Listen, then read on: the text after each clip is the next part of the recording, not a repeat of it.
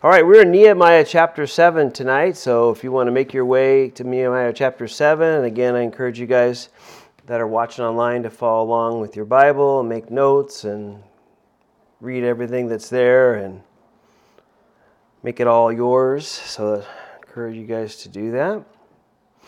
We are continuing our study through the Old Testament, Nehemiah. And it's been a great book and just some great lessons in the book of Nehemiah. It's um, continue to be so. So, been enjoying the time in it.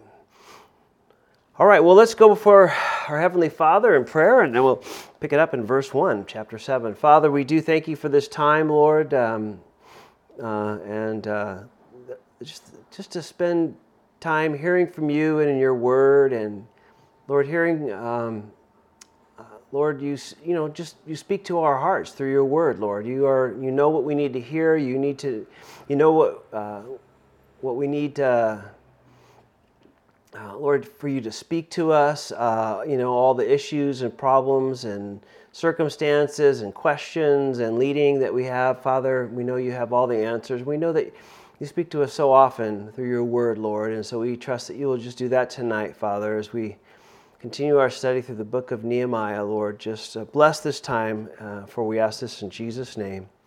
Amen.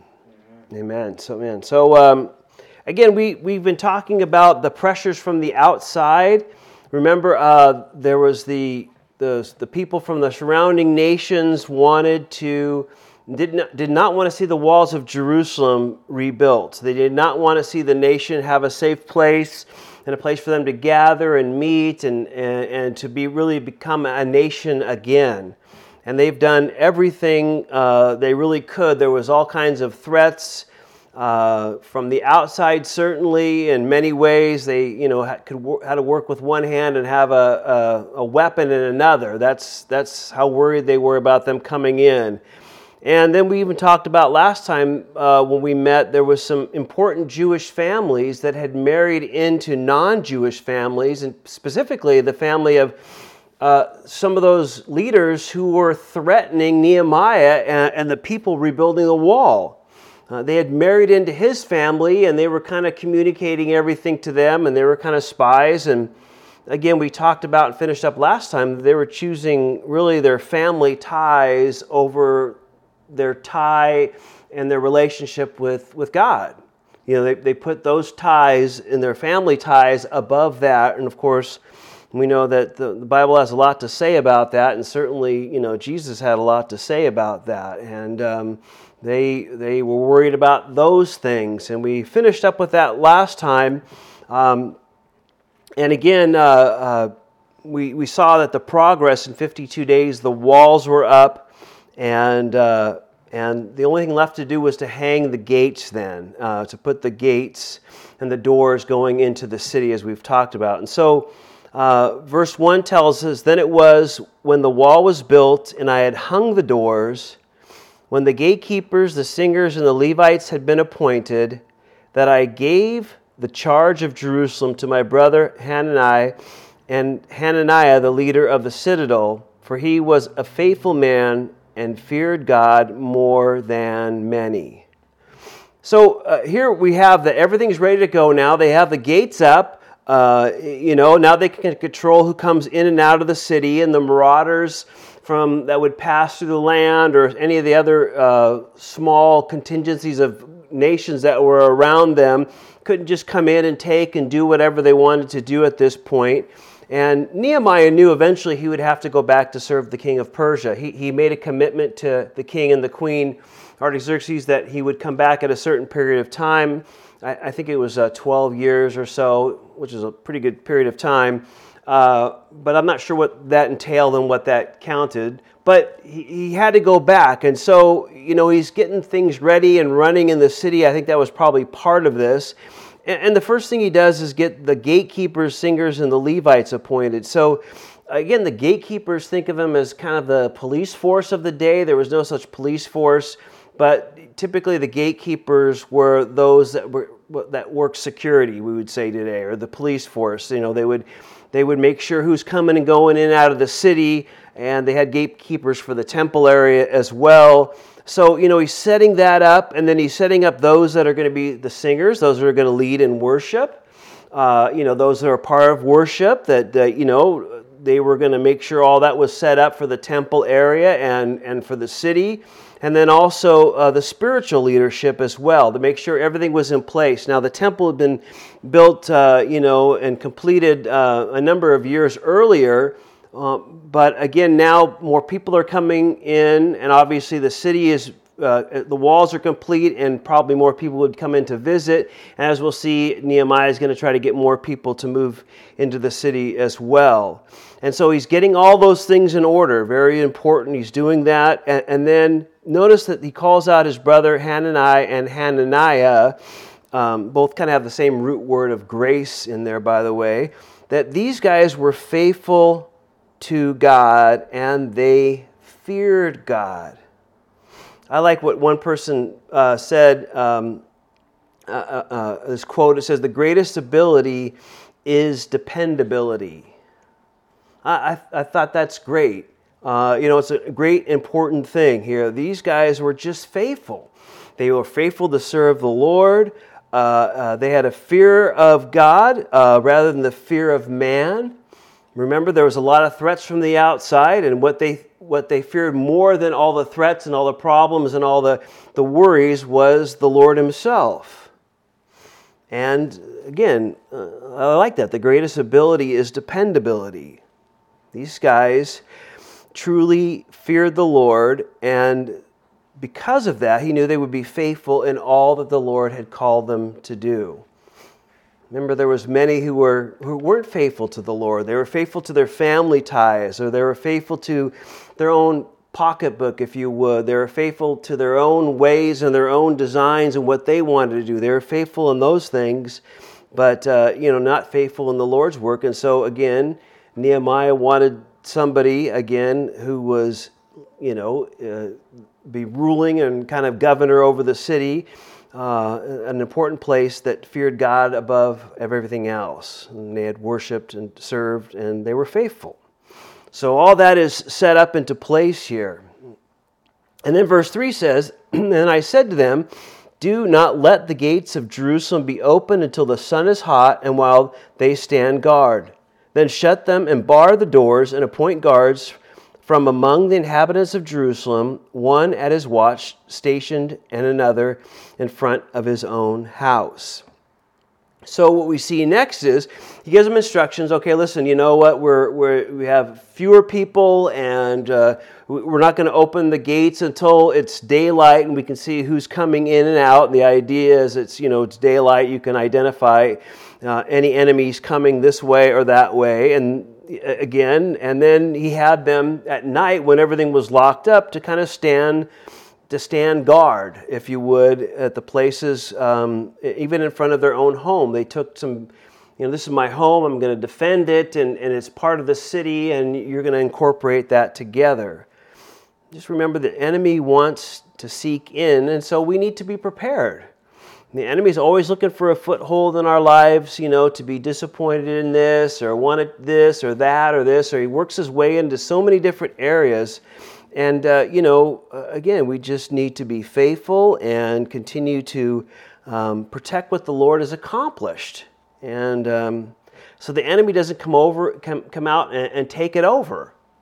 And that's exactly what's Nehemiah is doing here. He's just making sure that what the Lord has accomplished will continue to go forward and go forth and, uh, you know, not allow the enemy to come in and disrupt all that the Lord wanted to do.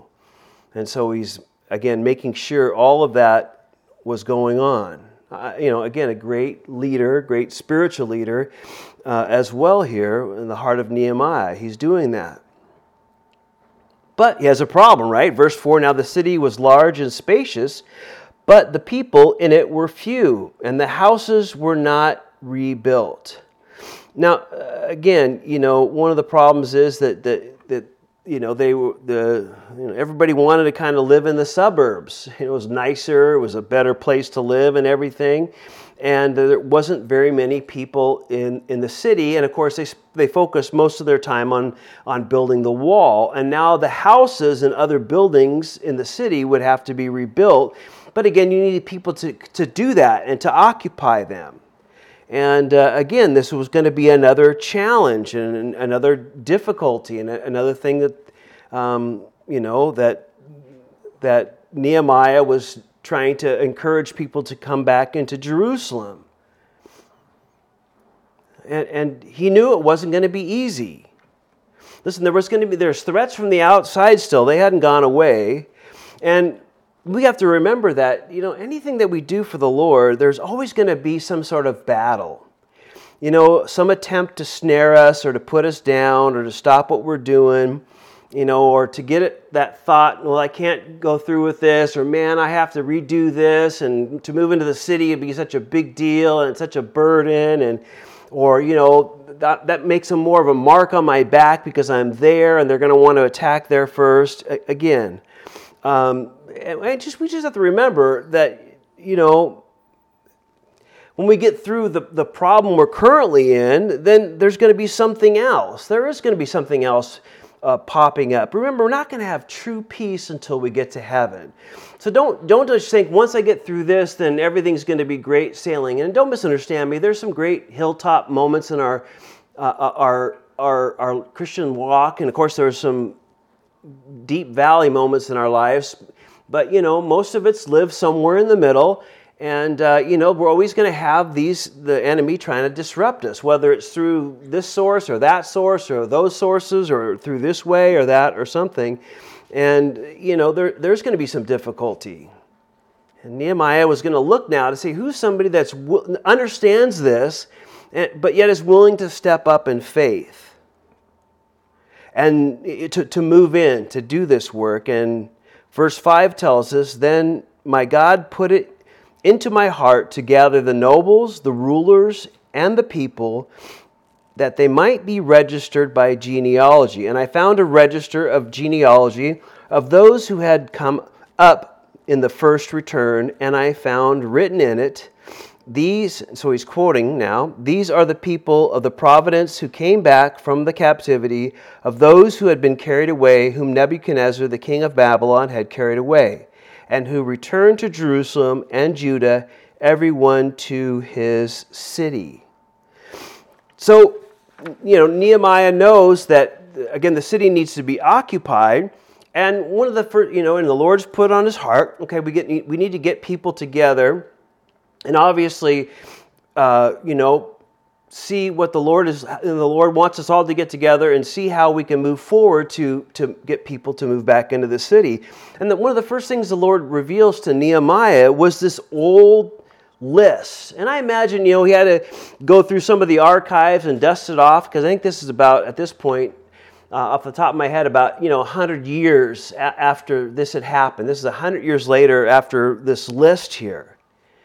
Now, again, um, this is the same list that we find in Ezra chapter 2. So obviously, we're not going to go through all the names here, but uh, uh, again, uh, everybody had kind of moved into the suburbs, and and so he's looking for those people that you know that God wants to use, and God wanted to use them, and this list comes up. Now, here's a, a map and you can see kind of Jerusalem's in the center there, and then all the cities around there, particularly in that the, the center of that map, because the, the rest of it is kind of the, area of the enemies. But they would move into all those cities. Those are the cities listed uh, from the people coming back from when Ezra, the first Zerubbabel, remember we got that in Ezra chapter 2. They, they came back with Zerubbabel as the first one when orders went forth to rebuild the temple and gave them the permission by uh, the uh, by Cyrus to, to go back and, and to rebuild the temple. These people came back in that group and they settled in, in all those towns there.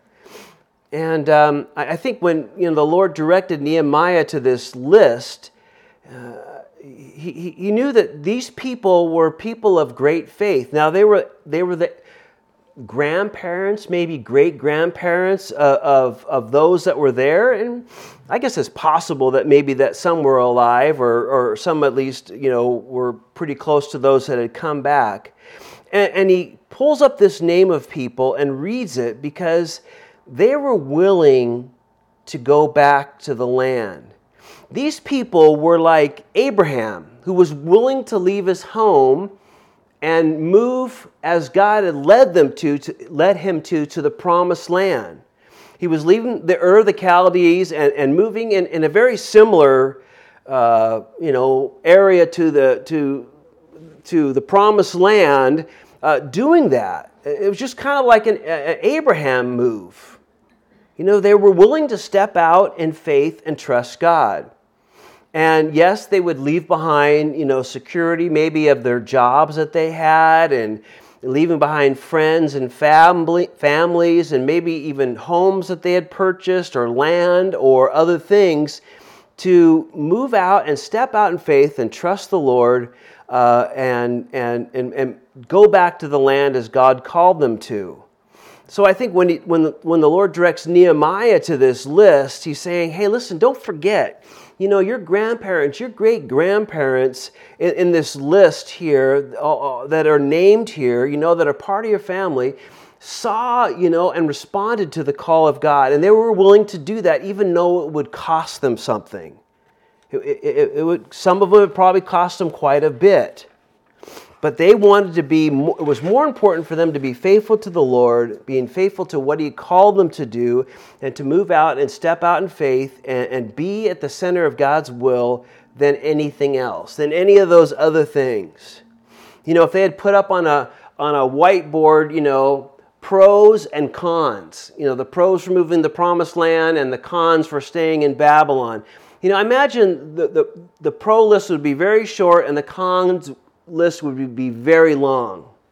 You, you know, oh, there's this, you don't know what you're going to, you know, if you're going to work in all this, and, uh, you know, what the people are going to be like. You're going to have to work to rebuild everything because everything was destroyed. You know, the list beyond and on. Anything good about it?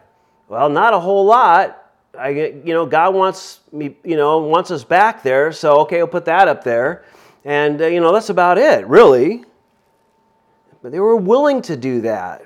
And again, I always think that should encourage us, too. You know, what, what are we willing um, to do for the Lord when the Lord calls us? You know, that, that'll cost us something real. And these guys were willing to do it. And I think he starts with that list uh, so it would encourage the people in those days to make another step of faith. Now, it wasn't, in my opinion at least, as great of a step because they're not coming all the way from Babylon back. You know, they're moving from one of these cities and, into Jerusalem. But still, nonetheless, they, it, would be a, a big change for a lot of them. And, you know, they were willing to risk it all. And they didn't let all the reasons stop them. And again, we need to have those to look to as well. I think there's you know great examples in our lives, you know, and, and, people that we've read and heard. Of course, you can read some great books of people that have done great things for the Lord, and maybe you know some of those people as well. And uh, you know, it's always great to be able to look back and say, "Oh, you know, this this person was willing to do this, and they did this, and they did that," and it does really strengthen our faith, and, I, and that's a great thing. And as the Lord leads Nehemiah to this list of people, it strengthened the people and encouraged them as well. And so, if you look at all those names, again, they're the same thing that we talked about in Ezra chapter 2. And if you read down to the very uh, last sentence of the chapter, uh, when the seventh month came, the children of Israel were in their cities. And so we know this happened about the seventh month or at the seventh month. So we just have some sense of when it was on the calendar year, and that's going to be important to what we're going to look at here in chapter 8. So again, the call goes out. Uh, let's bring the people in. Uh, let's let's bring everybody in here, especially the nobles and the leaders, and, and and see who's willing to trust the Lord and move back into the city and be a part of the great work that God wants to do here in Jerusalem. And so now the wall is complete and everything is done. The outside work is done, maybe we would say. And now we'll see another work happen in chapter 8 that on the inside. And it's time now for the people to be built up in the Word of God, for them to be strengthened, and of course, for them to be strengthened to willing to to step out and, and trust the Lord more. And they're, you know, the, the people that have been in the land, a lot of them, as we read through Ezra, remember, kind of had one foot in the world and one foot, you know, in, in doing what God wanted. They had kind of married outside uh, the Jews. They had been involved in a number of things. And so, uh, you know, now it was time to do this work on the inside to make sure that they were always all of one heart and built up in the Word of God. And so now it was the seventh month, and verse 1 says, Now all the people gathered together as one man in the open square that was in front of the water gate. And they told Ezra the scribe to bring the book of the law of Moses, which the Lord had commanded Israel. Now, this place, this water gate was, you know, where the Gihon spring was, remember by Hezekiah, we read about it. He, he had it filtered into, or had it uh, uh, tunneled into Jerusalem way back when. And uh, this was the pool of Siloam. We read about it in the New Testament with Jesus healing uh, uh, a person there. And so this is where the water pretty much was for the city. And probably it was the biggest area, open area in the city at that time, and was able to hold, um, you know, all the people that came. And again, it doesn't tell us how many uh, came, but you know, it says all the people gathered together. So I don't know. Um, you know, those that came back to the land were about in that last chapter were about fifty thousand. Of course, that was quite a few years earlier. So let's just say for round numbers, and I, I don't even know why I'm giving you a number because it's just kind of a stab. But know, there's like let's say there's hundred thousand people there, and I, I think that's a reasonable estimation there. So we're talking a large crowd. I just want you to get one sense here. And, and, Ezra brings out the Bible to read, we'd say. And it was probably the first five books of, uh, of Moses, you know, Genesis, Exodus, Leviticus, Numbers, and Deuteronomy, because those are the books of the law.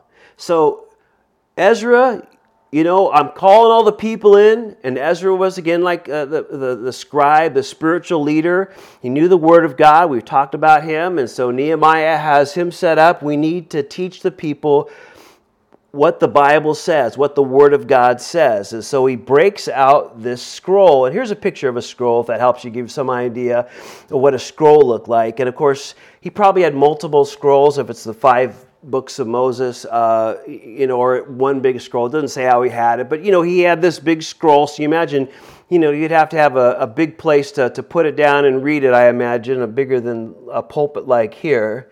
But he gets Ezra to read God's word. And verse 2 says So Ezra the priest brought out the law before the assembly of men and women and all who could hear with understanding on the first day of the seventh month. So the people came with one heart to hear what the Lord had to say. And of course, Nehemiah called them there, and the Lord had moved in his heart to gather everybody here. So, so they're all there. I love that. And it seems like everybody who could understand, that doesn't seem, everybody could understand was there. So, kind of in my estimation, you know, kind of teenagers and older. Now, back then they probably were a little bit more mature, so maybe it was a little bit younger, but those that could understand, you know, he's going to read the word of God to them. And if you did this to a five year old or a six year old, you know, they're going to just get start getting bored real quick. And, you know, they're going to start playing with this and they're going to poke their brother or their sister, or they're going to start, you know, playing in the dirt or whatever. You know how that's going to be. They'd be, they'd be pretty distracted. So they, they weren't part of the congregation here.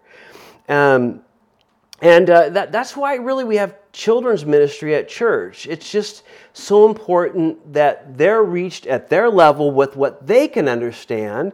And the parents uh, and the older people, you know, older teenagers and kids at, at the level that they can understand. Because if not, they'll, they'll just get bored. If you teach to five or six years old, then the adults are you know, are, aren't going to get anything out of it. And if it, the, the opposite is true, vice versa, then, then, you know, the young ones aren't going to get something out of it. I think it's so important that, you know, that, you know, you always allow the children to go to children's ministry. And some parents like to hang on, why can't we bring our kids in? Because, you know, I, I, don't know why. And I guess if you go into a new church the first few times to get them used to it, but eventually they, they need to go. Because if not they're going to be like you when you were in church when you were a kid right? And you, you know your mom's going to constantly your dad's going to be constantly trying to keep you entertained or settled down uh, because you're not getting anything out of it. Well that's what they were doing here way back then. So everybody that could understand was there and then notice this in verse 3 then he read from it in the open square that was in front of the water gate from morning until midday, before the men and the women and those who could understand, and the ears of all the people were attentive to the book of law. So, you know, I don't know if this helps you get an idea, these pictures of a sense of how it was going down, but basically, he read from 6 a.m. till noon you know, the beginning of the day. So it was probably a six hour church service. Now you think I might teach for a long period of time. This was six hours probably, or, or something close to that. And you notice what was that? Oh man, you know, they can't get much out of it. Notice what it says there at the end of verse 3 they didn't get us fall asleep. They didn't get bored. They were attentive to what was being said. And we're going to see that they're going to respond to it. So you know that they were paying attention, and you know the Holy Spirit was moving through all this, as we'll see here in a little bit. They were paying attention. Now, don't misunderstand me. Sitting in one place and hearing one person talk for six hours, let's say, uh, you know, would be pretty difficult. So I, I think it went down maybe a, a, little different than Ezra just sitting there and reading it for six hours straight. And let's let's let's see how it kind of went down, if you would. So Ezra, verse 4 says, The scribe stood on a platform of wood which they had made for the purpose. And beside him, at his right hand, stood uh, these six guys, and you can read their names. And on his left hand were these seven guys, and you can read all their names, they're right there. So, what they had done was that the you know uh, the, the uh, Nehemiah and the leaders had this platform built, especially so the people could see. So the people are out there, and he wanted to make sure that everybody could hear his voice and see what was going on. Uh, and again, that's why many churches just have that platform up there, right? We had a platform up there. You put the pulpit, it's a little bit above. Everybody from every place and every angle could see what's going up. On, up on the platform. It's just to, to give everybody a good view and so they could see and hear and be a part of everything that's going on. And then Ezra again had um, uh, on his right hand, he had six men and on his left hand, he had seven guys. And uh, again, I, it doesn't tell us exactly who they are. We can maybe trace one or two of them, but I believe they just represented the, the, the spiritual leadership and the, and the leadership of the people. In other words, they were all kind of standing together for this. Hey, let's all stand, you know, what this what Ezra's doing, what Nehemiah has done here, it represents everything that's important to us as well. And we, the, we are the people, we are the leaders of the people. We're the ones we know that you look to for many areas, whether it was judges for making determinations. You know, they, were act, they, you know, they would act as judges when there was a, a court case, we'd say, or, or this or that, or dispute, or legal transactions, and other things that needed to be done. And uh, they were all there together up, up on this platform, basically saying, hey, we're, we're all in this together. Now, I want you to stop and just think for a second. Can you imagine living in a place where the mayor of our city and all the city councilmen, all the judges, you know, the chief of police, the city attorney, the city um, uh, manager, uh, you know, um, all those people of any kind of prominence or leadership, as well as, you know, pastors from the church, all got together and, you know, wanted to be a part of what God was doing and the Word of God being opened. And, you know, when everybody was on the same page. Uh, it's just kind of hard to imagine, isn't it? Our, our, our society is so far from that. And, you know, so far that they, you know, they push back, you know, they twist what the Constitution and our founding fathers had intended. You know, the, ah, church, separation of church and state. They love to say that. I mean, the, the whole point of all that was to keep the state or the government out of the church's business, not to keep the church in the government's business, that was allowed, no problem. But you weren't allowed to have a government that ruled over what happened in the church. That was the founding fathers' idea, obviously. And of course, people today now say, oh, you can't even get that together. They don't even want anything close like that. But can you imagine how cool that would be? Just to see that everybody just had that heart for God and, and wanted the word to be taught and everybody to learn from it and they and they had their support behind it man, it'd be pretty amazing to be a, a, part of that. And as we'll see, it really was amazing um, to represent that. And I, again, it just puts a great we're all in this together kind of a thing for all the people that had that had gathered and for those that are going to make those steps of faith and those are going to be a part those are going to listen to what god has to say and and, and be willing to to sacrifice or just to be a part or whatever that whatever that is they all had a part to play in it certainly it wasn't just a few, it was everybody, but, but again, others would have special callings from the Lord, and, and they're all in this together. So he's up there, those people are next to him, the law's out there, it's being read. Verse 5 Ezra opened the book in the sight of all the people, for he was standing above them when he opened it, and all the people stood up. And Ezra, verse 6, blessed the Lord, the great God then all the people answered, Amen and Amen, while lifting up their hands, and they bowed uh, their heads and worshiped the Lord with their faces to the ground. Now picture this. So it seems like when Ezra, you know, has all these guys up here, all the people are there, they're all listening, they can all see. He opens up this scroll or, or the book as it says here, and you know, and, and, and again, as he begins to read maybe the first few words and teach the people, you know, what, what happened? You know, the people all stood up. Stood up because the Word of God was being read. Now, it's, I don't know when it all changed and where it all went wrong, but I'm always standing, and you guys are always sitting. I, I, I, don't know what happened here, but you know, well, we even see that in the New Testament. You'll see that Jesus, you know, will call his disciples together, and he'll sit down and teach them. You know, the teacher in those times, back to these times, and even before that, would sit down, and those that were hearing would actually stand up.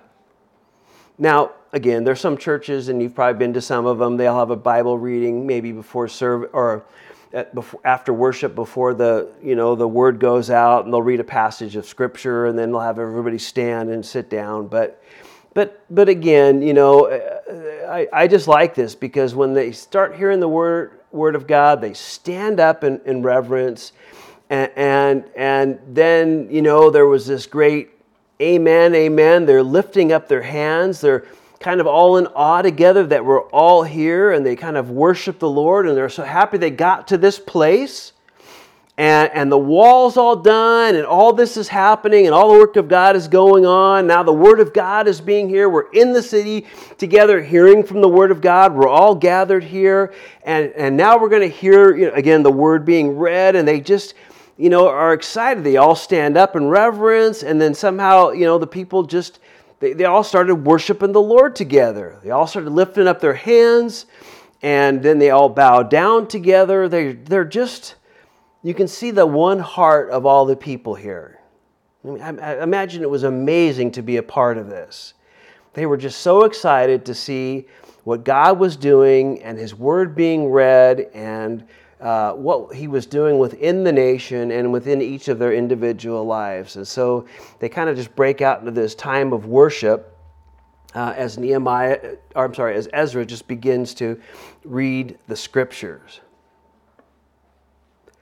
Now, verse 7 tells us a little bit more, and also Jeshua, Benaniah, and you can read these 13 names there, and the Levites, Pelaliah, and the Levites helped the people to understand the law and the people stood in their place. So they read distinctly from the book in the law of God, and they gave sense, and they helped them to understand the reading. Now, I, again, I, uh, I think verse 8 is such a key, and if you'd like to highlight or underline, I think that's one of those great scriptures here to, to point out, you know, what was going on here. Now, uh, again, Ezra and those teachers did was to help people understand what the Bible said. Now, 13 of them are named, but it also says in other Levites. And this is how I think it went down. At least, you know, it doesn't tell us, but in my own mind, I think this is how it how it went down. And how it went down is that, you know, Ezra would read some, and since there's huge crowds, it, it, seems like to me, these 13 guys plus others, and I don't know how many others there would be, you know, they, over that six hour period of time, it seems like maybe they would get them into smaller groups or, or gather them into these places, and, you know, they would just, um, you know, start talking to the crowd and explaining all that was um, being read by Ezra there and what Ezra was reading. And I think that's just a, a great format. They under, the, the, what basically they were trying to do was to make sure that the people understood what the Bible was saying. And I think that's, that's just the perfect format for church, right? That's what we try to do here. We, ha- we, we try to, uh, we, we, ex- we not try, we expound on the Bible. We not only, not, not only do we give what it says, but also what it means. And that's exactly what these guys were doing here, giving meaning so that it made sense, so that they understood what the word was saying. So we read it here and then we give not only tell read what it says, but also give the meaning behind what it does say. And I just can't tell you how important that is, particularly in our day and age. And I think if you ask most evangel- evangelical pastors, do you teach from the Bible? I think almost all of them, if not all of them, would say they teach from the Bible. Yes, I do. But most of them teach from the Bible, and certainly they don't teach through the Bible. For them, you know, a lot of, in fact, most of the churches, you know, really, you know, they, they, they have a topic that's in front of them.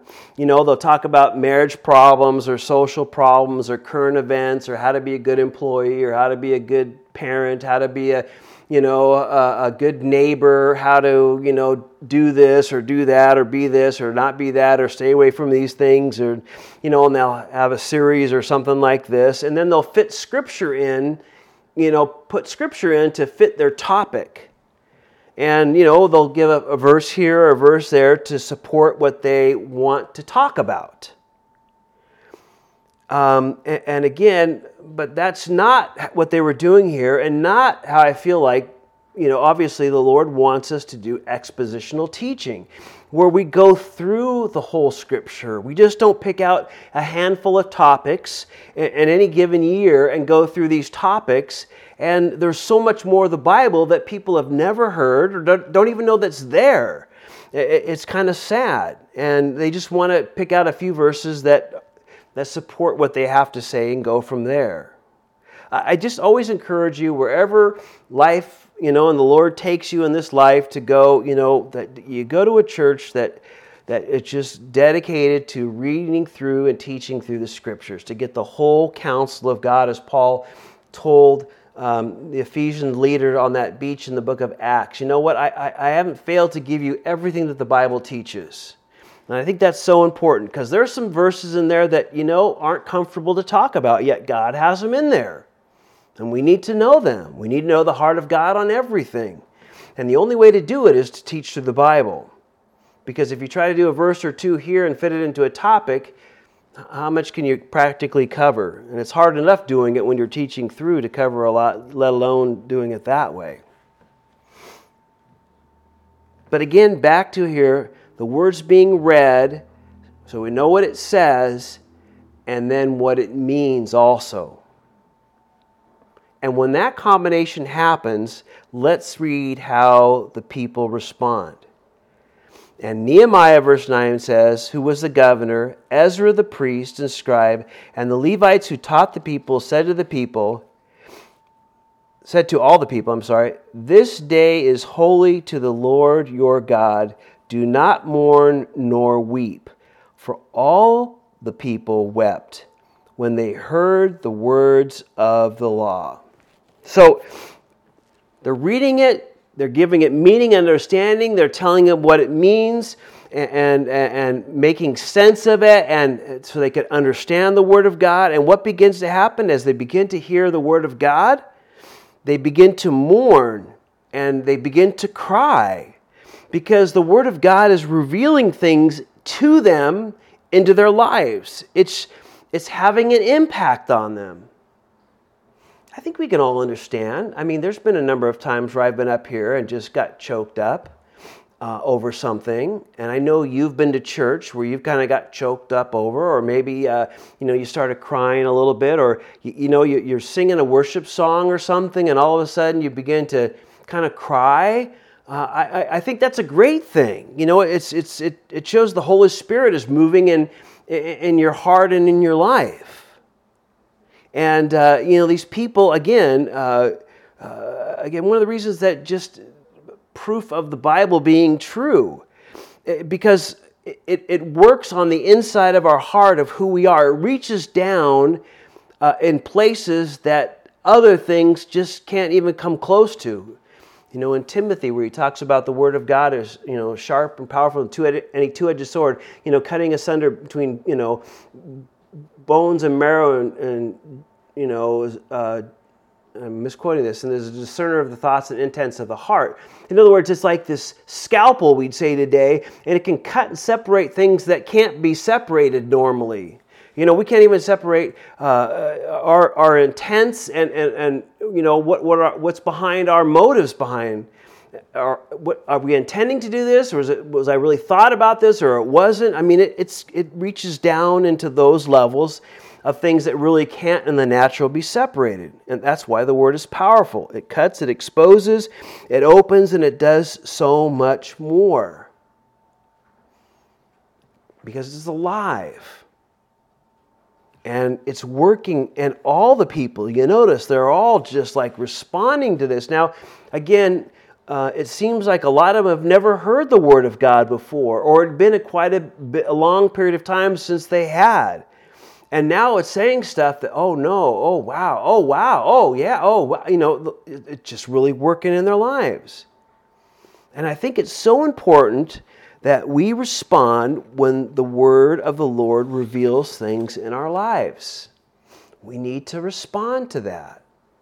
When he's talking to us and he speaks to us, whether it's at church, you know, whether you're reading your Bible on your own or you're praying, when he's speaking to us, you know, we need to respond.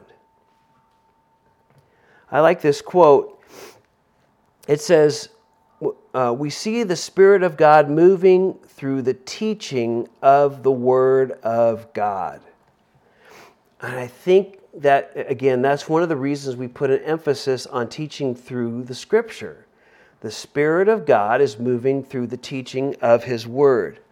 And again, we put an emphasis on that because, well, you see that in Scripture so much, you know, all over, certainly here is just an incredible example of that. You know, we could talk about all sorts of stuff and get the latest book out and what's the latest thinking of this, and let me, you know, publish this book and get to this and read this book about what this person said and what they did and all this kind of stuff. And not to say those things can't be good or helpful in some way, but they are not even close in comparison with the Word of God and, and, you know the spirit of god moving through the teaching of the word of god. We've all experienced it and seen it and we just need more of that. And certainly that's what's going on here. Now what do you think the response is going to be now from the leaders? Well i like this in verse 10 then he said to them go your way eat the fat drink the sweet and send portions to those for whom nothing is prepared for this day is holy to our Lord. Do not sorrow, for the joy of the Lord is your strength. And I put that slide up there, and again, that's probably very familiar to most of us. But at this time where the Word of God is just reaching the people and they want to to weep and they're probably mourning over their sins or some of the things they certainly hadn't done or man this is so powerful how come you know i just don't have more of this. I just need to have more of this in my life. I don't think it was all a bad thing. Don't at all. Like it was all like this conviction conviction conviction conviction conviction conviction conviction. I mean again how many times have we just got emotional started crying over just a worship song or something that's reaching us you know when when somebody's speaking the word out in some in some way at church or something? You got emotional over it. It's not all bad and it's not all conviction and yes there's some of that but there's certainly all uh, a, a, a whole bunch of things and and what the leaders are saying here listen, it's not a time to weep, it's a time to rejoice. We need to celebrate what the Lord has done, right? Rejoice with others, especially those that don't have much. You know, you came into the city and we gathered together, and, and obviously, you know, there wasn't any McDonald's or In N Out or, uh, you know, Chick fil A's or whatever there to order their takeout meal. You know, if you're going to go into the city, you're going to bring your food with you. And of course, a lot of them are going to come into the city to offer sacrifices and bring sacrifices to the Lord and fellowship offerings. And so, you know, a lot of them were prepared to, to probably do all those things. And then there was others that had very little. And so if you have some, share it with those who don't. Because you're rejoicing at what God's doing and how He's working and His word's going forth. And yes, there's some things that probably need to change and things that the Lord's speaking you to that He's moving you away from or moving you towards or in, in rejoicing at what He's how he, far He's brought them as a, as a group of people. And we need to share. And again, I like this quote too. It, it says this Our knowledge of our sin should never be bigger than our knowledge of Jesus as our Savior. We are great sinners, but He is a greater Savior. I thought that was really cool. Because just remember that, yes, our sin will get us down, and yes, our sin will cause us to weep, absolutely. And but again, our sin is never bigger than our Savior, who is so much greater.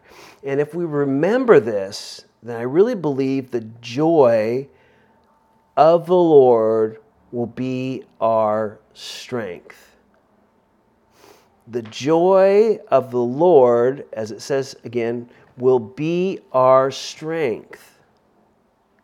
How, how are you going to get through this? How are you going to make these changes? How are you going to step out in faith? How are you going to continue on with this? Whatever it might be. Well, you know, it's, it's going to be the joy of the Lord and thinking how great and how wonderful and awesome God, you know, our Heavenly Father is.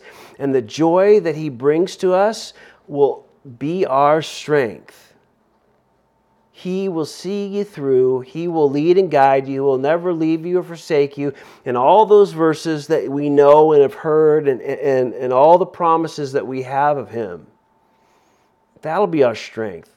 And the things that need to change and get cleaned up and move in a different direction and put that aside and forget about those thoughts and those things and whatever it might be, however that looks, you know what? Just the joy of our Lord will be our strength through those things to get through that. How might He rejoicing in what, he, what He's going to do and what things will be like, you know, when, when we listen to Him and we're obedient.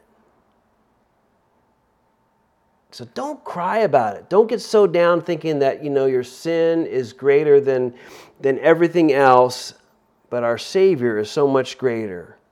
And so, verse 11 the Levites quieted all the people down. Be still, for this day is holy. Do not be grieved.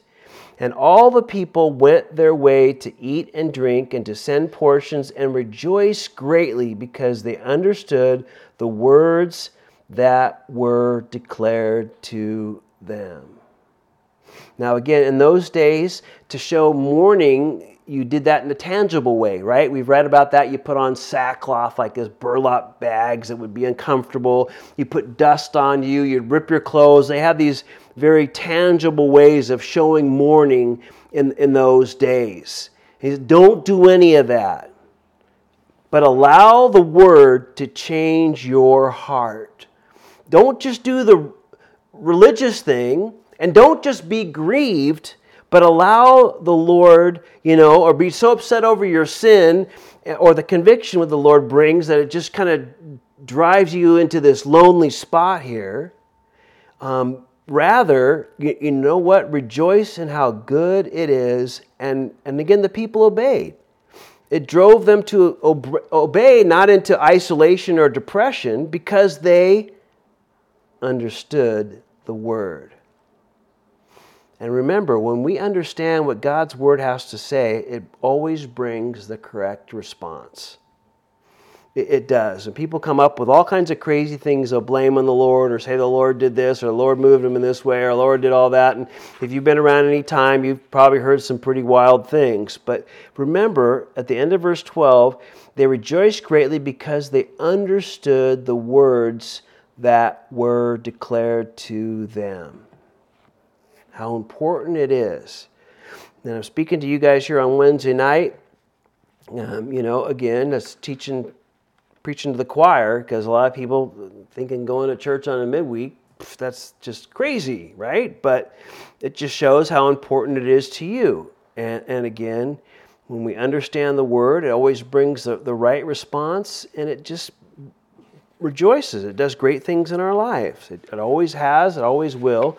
And uh, we know that. So that's why we continue to look at it and study it, learn from it. Well, you can take a breath. That was the end of the first day. now, verse 13 gives us the next day, and that's pretty much where we're going to end the, the, the chapter here. But the next day is, right? Um, now, the second day, uh, the heads of the fathers' houses of all the people, with the priests and the Levites, were gathered to Ezra the scribe in order to understand the words of the law. Verse 14 And they found written in the law, which the Lord commanded by Moses, that the children of Israel should dwell in booths during the feast of the seventh month and that they should uh, announce and proclaim in all their cities and in Jerusalem, saying, Go out to the mountains and bring back olive branches, branches of oil trees, and myrtle branches, and palm branches, and branches of leafy trees, to make booths as it is written. So on day two, you know, as they're going through the word, they read about what we call the Feast of Tabernacles. Well, what the Bible calls the Feast of Tabernacles, right? They, they, they're, they're hearing about some of these feasts that obviously they haven't been keeping. And now it's the seventh month, and they're reading about this celebration, this holiday, we would say, this feast, uh, again called the Feast of the Tabernacles. And they're thinking, hey, the Lord's showing this to us. We should be doing this, but we're not let's check it out even further. And I think that's a great thing to do. You hear the word of God, it moves in your heart, you know it's him, and then so you spend time praying and you know reading your Bibles and seeking the Lord. Okay, Lord, is this what you want? Yeah, okay, we're looking at your word. Yeah, that's what it says. And, and again, you know, they heard what they were supposed to do yesterday, and, and now it's the seventh month, and uh, man, we're supposed to be keeping this the celebration on the seventh month, and so hey, we're hearing it, we, we, we're confirming it now. It's the next day. We, we got to put this in action. Let's get on it. It's the seventh month. Let's just do it. This is what we're supposed to do. And I like that because the Word of God just moved them into this response of obedience. Yeah, this is what I want to do.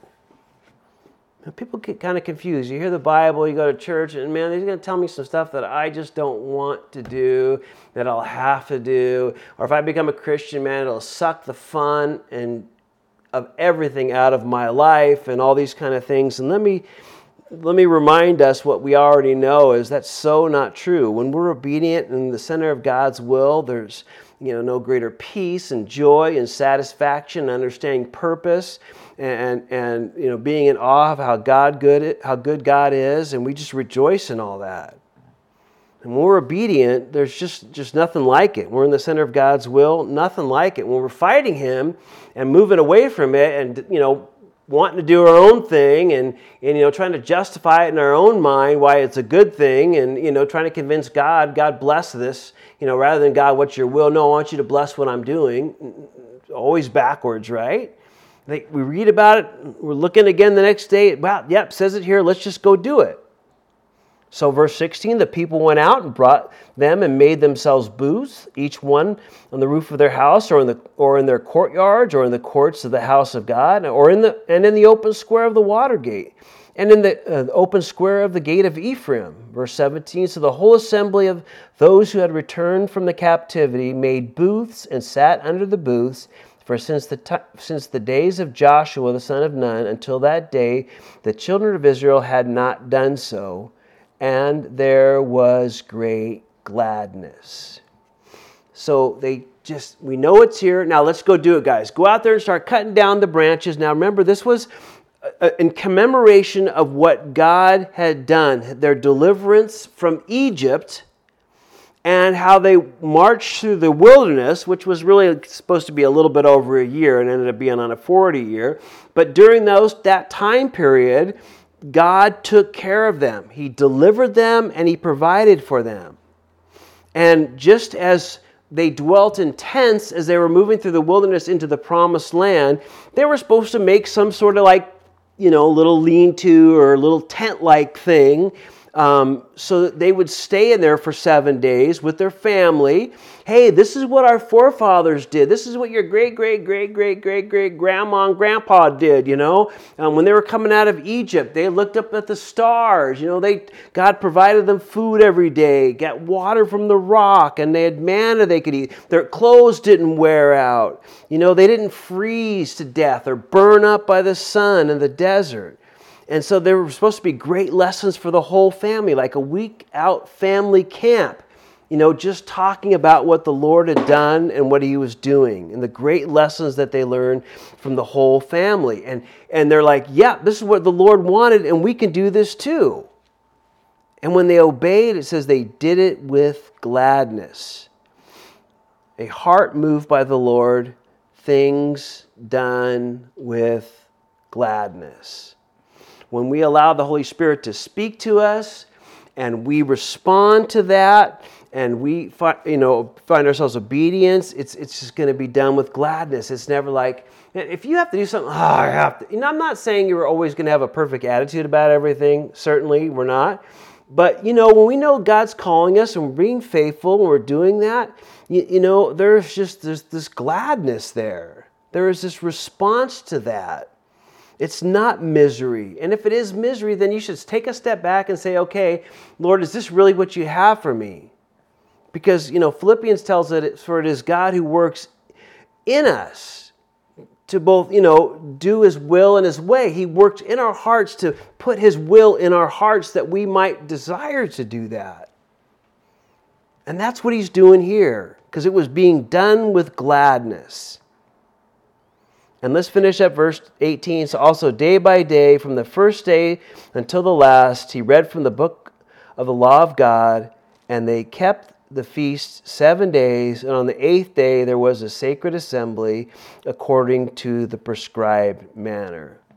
So they just continued on with what they were doing, keeping what God wanted to do with the feast, and, and studying the Word of God, and, and, learning from all that the Lord wanted them to do, and learn from the feast of what He delivered, what He did for their forefathers, and what He was doing with them in their lives today, bringing them out of Babylon and bringing them back to the promised land as He also promised, and taking care of them up to that very day, because now they're in a city with the wall around, and everything was taken care of, and God was working and there was gladness. And yes, there was some sorrow and weeping, certainly, um, you know, uh, uh, but again, a mixture of, of, conviction and of sin and of uh, overwhelmingness of God's goodness and His love. And again, as we said, the joy of the Lord will be our strength. Amen? Let's pray. Father, we do thank you for this time again. May we just always have the heart to uh, hear from you and learn from you and uh, know that your word is powerful. You've preserved it for us, Lord. It's not some book we just kind of dust off the shelf and bring it uh, to church once a week or once a month or whatever. Lord, you, you, you've given it to us and we have it here. They had to wait for somebody to read it to them. What a blessing that we have that we, we have it in front of it and we can read it ourselves. And, and, and, we, you know, and even some people in this world today would just give their right arm practically for a few pages of, of the Bible because they don't even have it in their language or they're just not allowed to have it. And yet we have so much. And Lord, we, we are thankful for that. And Lord, we also want to hear from you, Lord, and we want to be a part of all that you want to say through your word. And so, Father, may we just grow in our love and our knowledge of you, Lord. It, it will do when we we are in your word. It will it will well up a response. It will well up uh, uh, teaching us your will and your way and learning more of who you are. It does so much, Lord. And so I pray that we'd always be those that hunger and thirst for it, Lord. For we ask this in Jesus' name. Amen.